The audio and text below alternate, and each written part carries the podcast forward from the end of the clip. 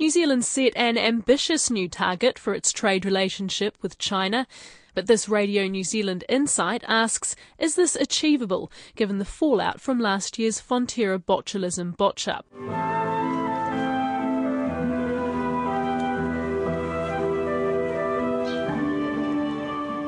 China is now New Zealand's top export market, with the trade worth $10 billion a year. Equally, China is New Zealand's biggest source for imports at just over $8 billion. The Prime Minister, John Key, and China's President Xi Jinping have announced they're lifting the bar on two way trade between New Zealand and China to $30 billion by 2020. John Key says that's eminently achievable. But as uh, President Xi said when we were having the discussion, that just means that uh, China's got to drink a lot more milk, and they're up for that. But a marketing academic, Hongzhi Gao, says New Zealand has a major task in repairing its reputation in China after dairy giant Fonterra's false botulism scare. Chinese competitors are, uh, you know, of course, taking taking advantage of this opportunity. They were saying, you know, that the Chinese consumers, you have been, you have been fooled. I'm Demelza Leslie, and after travelling to Beijing, this insight considers the effects of the botulism scare on the ground in China and whether the Prime Minister's optimistic goals for trade are realistic. 1.3 billion people live here in China, and although it's still a developing nation with significant poverty, it's now the world's second largest economy. Its expanding middle class has an insatiable appetite for protein, and its domestic production cannot keep up. In 2013, almost half of New Zealand's milk powder exports were sold here, and it's also the biggest buyer of New Zealand lamb. Two way trade between New Zealand and China last year stood at $18.2 billion. That was up more than 25% on 2012. But a shadow was cast over that trade when news of Fonterra's botulism scare broke. In August last year, the dairy giant sparked a worldwide recall of dairy products after it was suspected that 38 tonnes of whey powder protein from its Hautapu plant in Waikato had become contaminated with botulism causing bacteria.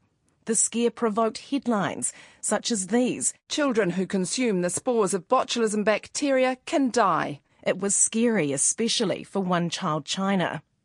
Later, tests showed that the products were safe but the damage had already been done to New Zealand's food safety reputation.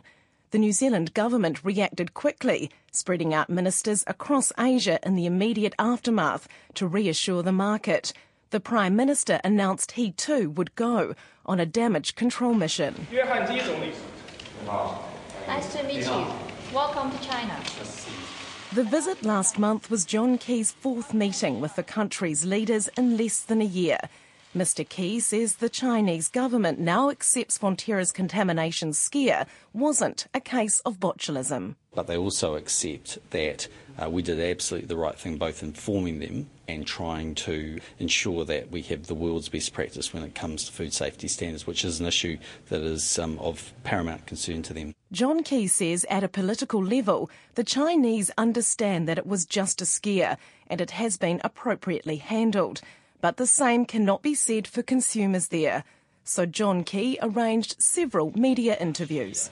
Uh, there was an issue with our dairy company that had some implications in the Chinese market. His message was simple that New Zealand's food products are safe, and he stressed how important it was to keep on emphasising that message. For us to just continue to give them that reassurance and confidence that our products are uh, world class, their standards are good, that they're robust, that um, everything we've looked at in relation to last year's issues have been squared away, that we're confident in our systems, um, but also that we take their concerns very, very seriously and we act in a transparent way. A Massey University study released last month, based on a survey of 531 people in the city of Lanzhou, found Chinese consumers viewed New Zealand milk products as less safe than those produced by the United States, Australia, and Europe.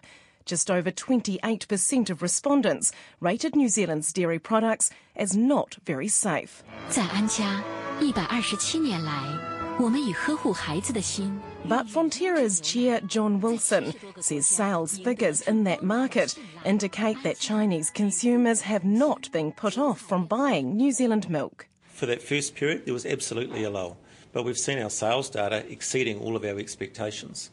So, of course, there is a group of consumers out there that heard about the precautionary recall and probably haven't been able to join all of the dots.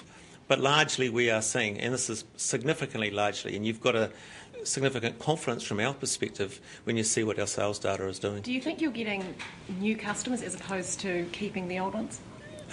this is a huge market. So 1.3 billion consumers here in this marketplace. And so this is always about how you continue to build build in the marketplace, whether they're old or whether they're new. Henry Acklin is a business editor with CNC World, a TV news channel run by the Chinese news agency Xinhua. He says more needs to be done to convince consumers and media there that Fonterra's and New Zealand's food safety systems have been upgraded and are the best in the world. But the questions remain on the contamination source and why it took so long to disclose the, the company announced on Sunday that they had found a bacteria that can cause botulism, a rare but potentially fatal paralytic illness. Contaminated whey products had been sold to third parties that used them to produce Mr. Acklin says the state media in China reported Fonterra's product recall widely. What they haven't done is uh, say that uh, everything was okay, and a lot of the public here, um, some, actually not all, some, some still think there was problems. You could say it's under, been underreported, because I certainly didn't read that much of it. For Chinese regulators and the media, Fonterra's safety blunder was the perfect opportunity to try to steer consumers back to Chinese brands. State-run People's Daily immediately urged customs authorities to strictly check all milk imports, saying that well-known brands may not be the most reliable. Chinese regulations now require all foreign milk powder producers that export to China to register with national authorities. I visited a baby store in downtown Beijing and spoke to a dozen mothers through an interpreter about their baby formula shopping habits. All the mothers told me they buy foreign product because they do not trust the safety of their local dairy industry following the 2008 melamine scandal. Cindy, whose daughter is two years old, says she used to buy formula sourced from New Zealand. 但是恒天然出了那个问题之后，就不再。Well, she says she top her top concern is that the source of the milk has to be safe and also the production process. But she used to buy the New Zealand product, but last year there was a news that was about something bad about New Zealand product, so now she sticks with the product from Holland. Cindy says when she's done with her infant formula cans, she pokes holes in them so they can't be refilled by local scam artists. It's so beautiful. And I'm Xin Xin. My name is Xin Lee started feeding her young son milk formula when he was one. She buys product direct from Germany, as she doesn't trust the local Chinese dairy industry either. Lee says she finds New Zealand infant formula too hard to source. Safety is the most important thing for me, and uh, I, I trust Germany. I'm, I prefer German product because they are very. 要不要嗯，我想说是特别严格的生产流程。She believes in the German uh, production line in terms of procedures and the safety standards, comparing to domestic. Kwaj Jia started using infant formula for her baby girl not long after she was born. She was using product from New Zealand up until late last year now she has family and friends ship product from Germany. So she said the baby's health, you can't gamble on that. You gotta make sure. So she would rather have her friends bring over from overseas. Even the imported brands that are boxed uh, in China, she doesn't trust them. And it's convenient because she has friends overseas. She just have them shipped from overseas to make sure it's safe. A senior marketing lecturer at Victoria University's Contemporary China Research Centre in Wellington, Hongzhi Gao, says when he was back in China last month, he was surprised at how little people knew about how the contamination scare played out. And a lot of people knew, but they didn't know there was false alarm. even though uh, we know it's a false alarm, but the Chinese, a lot of Chinese people do not know that's false alarm. So you could ask them, okay, uh, what is the consequence of that false alarm? They might say they still trust, you know, imported brands. They still trust New Zealand brands because they just have that trust there. But they didn't really know it was a false alarm, so which already uh, says something, which means we haven't done enough um, public communication in China. John Key says all New Zealand can do is continue to push the message in China that its products are safe. My sense of it is because that's the sense so far that we've had from the Premier, and I suspect will be the same with the President, but certainly the feedback that Fonterra has given me is that at a, at a political level, they understand completely both the issues, what we've done, and they, they're comfortable with all the actions that we've taken. But as you and I know, it's one thing for, for the politicians to be comfortable the process is working well. We need to absolutely square that off with um, consumers. Now, indications are that would be the case because our export volumes just can, you know, growing so rapidly here that that indicates that consumers are comfortable with what we're doing. But you know, this is a market really sensitive to those issues for very good reason. If you go all the way back to the Sanlu issues back in 2008, that was widespread across a number of companies, and Chinese nationals died as a result of that. So consumers are very sensitive. Trade and Enterprises Commissioner based in Shanghai, Mike Arend, says there hasn't been any noticeable difference in New Zealand exports to China since the botulism scare.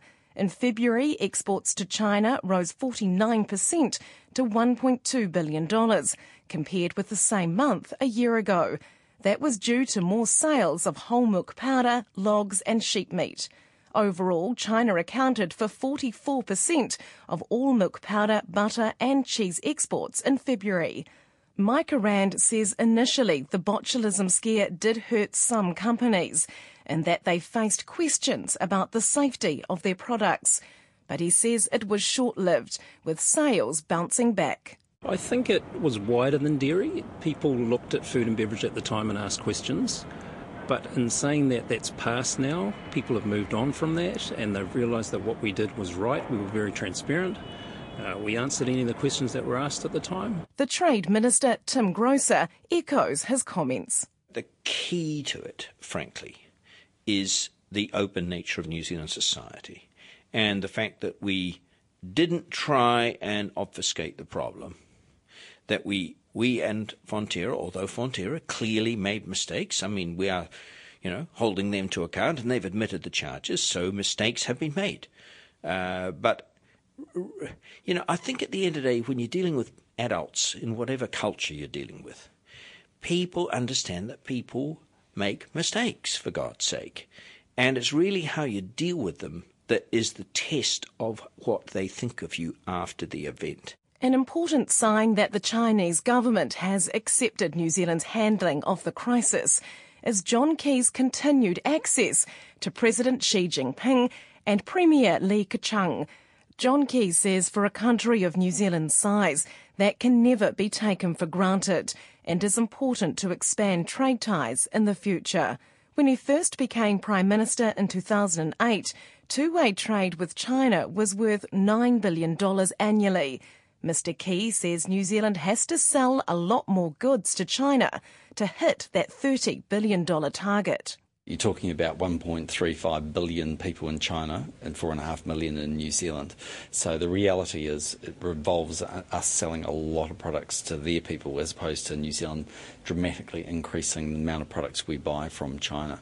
Uh, it's just the nature of the maths. Um, they are getting a lot wealthier though. I mean, interestingly enough, they're getting quite close to the Chinese economy being a $10 trillion economy. Now, put it in perspective, it's an awful lot of noughts, but the United States is a $16 trillion economy economy. The figure, as ambitious as it is, appears not to be the most important aspect of this drive to push up exports. The key point seems to be the willingness of the Chinese leadership to put their names to the trade expansion plans.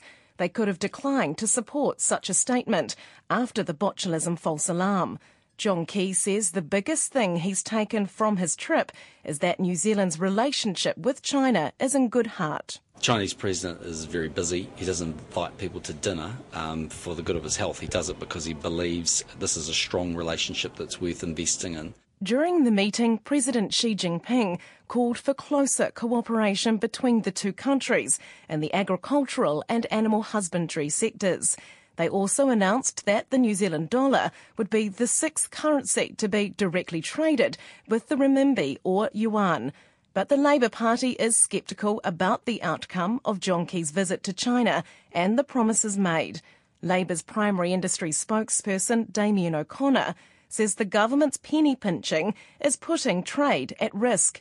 He says the Ministry for Primary Industries lacks the funding it needs to do its job, overseeing food safety properly. We've seen, um, you know, major problems with meat and with dairy. Uh, the government said they'll put one or two more people there. I don't think they've yet to commit the true resources to match the growing level of trade in that area. While there are recommendations from the independent reports, the government said it's implementing those.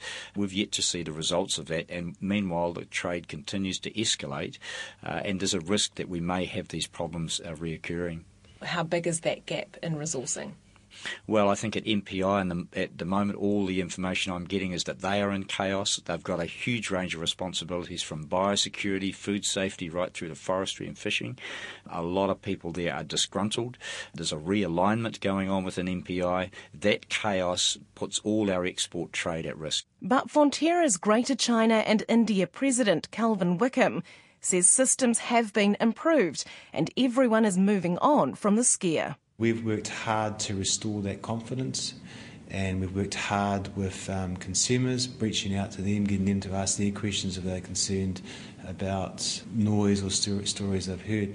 The evidence of the fact that we've moved on beyond that is the fact that you know normal trade is, is moving forward. Um, you have seen sales increase in China right across the board, um, and we're well well ahead of a year ago. So that's a sort of physical, hard evidence. On the softer side, I suppose we still need to keep investing and working with government regulators and with our consumers. So it was very pleasing to see the Prime Minister and the delegation up here to help as part of that process of, of moving forward.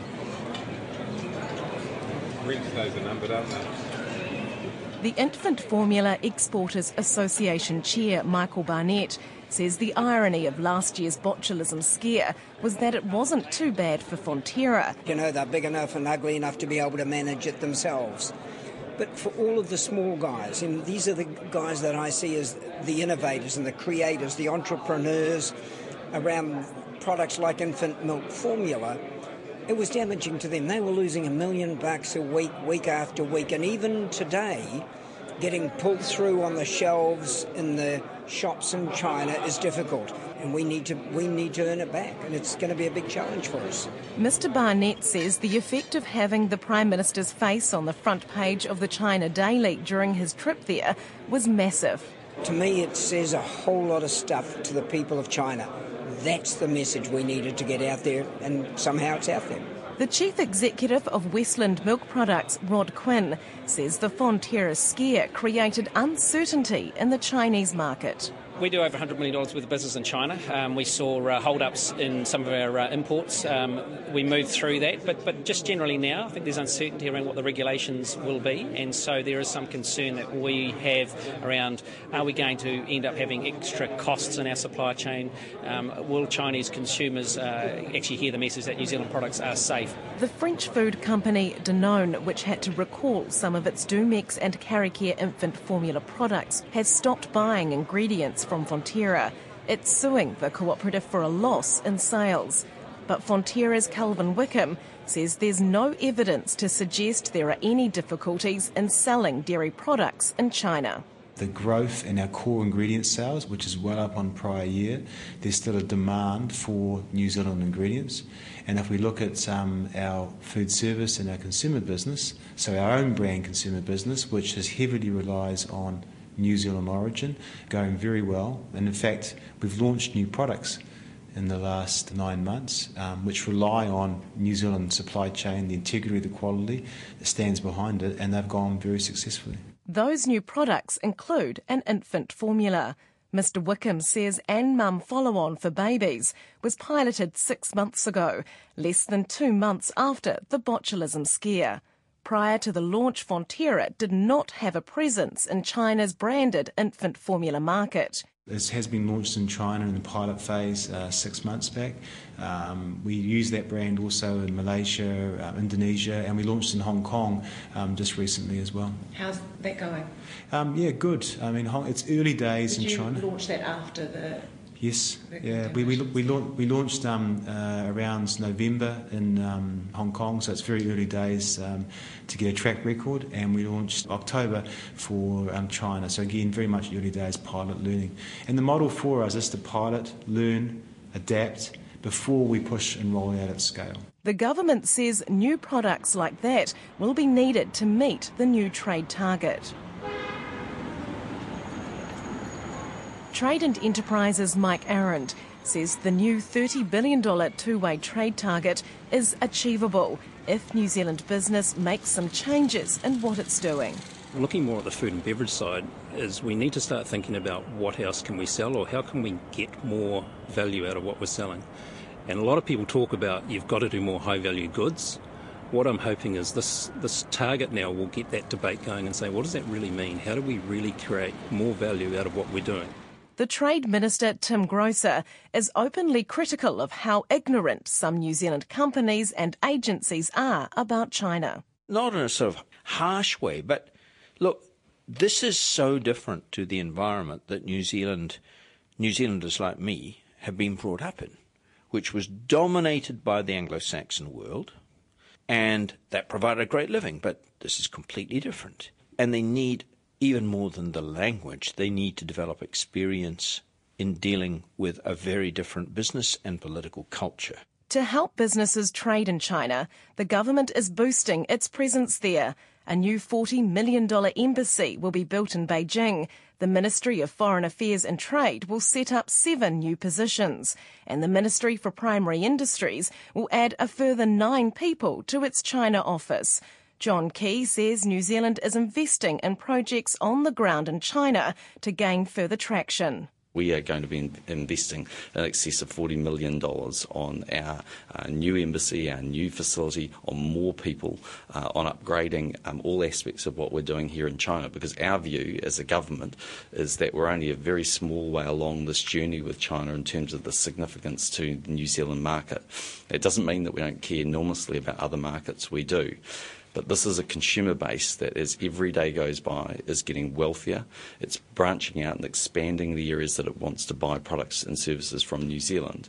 And if we really truly want to transform New Zealand to becoming a much wealthier country, we just simply have to sell to the world more than we buy from it. Fonterra itself has quite lofty growth plans for China to help New Zealand reach that 2020 trade target.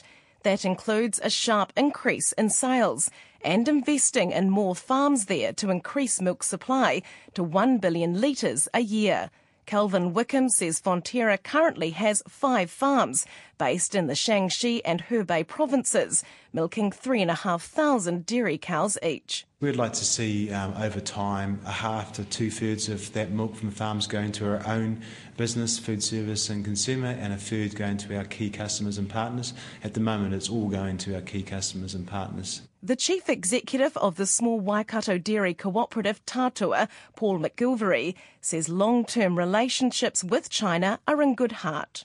Five years ago was 2% of our sales, now, uh, now getting up towards 20 and so uh, so you know becoming a very significant market for us. Where do you see the future going with regards to China?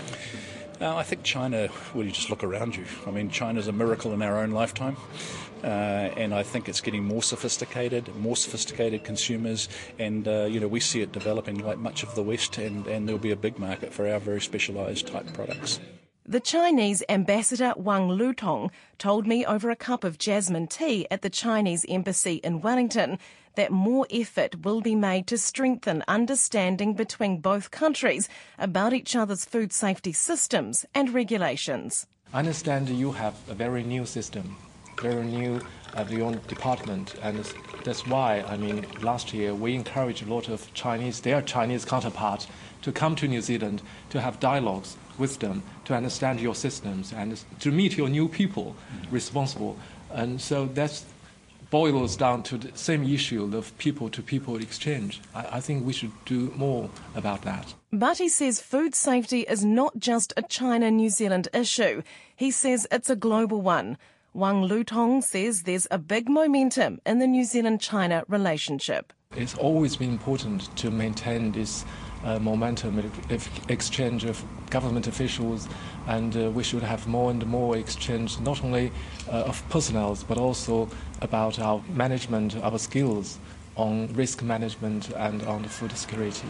But there are questions over whether New Zealand is becoming too reliant on China. The Trade Minister, Tim Groser, says if China's economy slowed down, the effect in New Zealand would be magnified. He says a lot of the product being exported to China is being directed away from other markets as the Chinese outbid them. If China caught a cold, we will go back into those markets. It would mean accepting lower prices. So, you know, I think that there there is risk associated with this, but the right way to manage this is not to back off and think, oh, well, you know, let's not try and sell China more. No, no, we'll try and sell to China as much as we possibly can, as remunerative prices as possible, to create jobs and opportunities for New Zealanders. But we've got to keep the boats moving out to other markets and uh, to spread our risk. John Key admits there is a genuine risk that New Zealand will get too close to China. We don't want all of our eggs in the Chinese basket. And that's one of the reasons why the government actually has to work to promote other areas, whether it's within Asia, Europe, and to a certain degree the United States. That's why we continue hard with free trade agreements like the Trans Pacific Partnership or the FTA with Korea or work in Latin America. But I think on the other side of the coin, the other option would be to turn our back on this emerging opportunity and say, well, we'll leave that to others. And I, I don't think that's really very sensible. But Trade and Enterprises Mike Arend says any slowdown in trade would need to be put into perspective. We're looking at maybe 7.5% growth as opposed to the last decade, which was 10%. But I think what people forget is that last decade started at a GDP of 1 trillion. So it's 10% based on 1 trillion. We've now got a situation where the GDP is around 10 trillion, and you're talking about it growing 7.5% for the next decade potentially. So there's still a lot of room for, for growth in China, and I think for where we're at, we don't see any problems in the future of being able to capture and get some of that growth. While some are still worried about the huge trade focus on China, Mike Arend says China receives about 20% of New Zealand's total exports, so there is room to grow without the country risking putting all of its eggs in one basket. I'm Demelza Leslie, and that's Insight for this week. If you would like to contact us, you can send us an email to insight at radionz.co.nz or tweet us at rnz underscore insight. I wrote and presented that program. It was produced by Philippa Tolley with technical production by Jeremy Veal.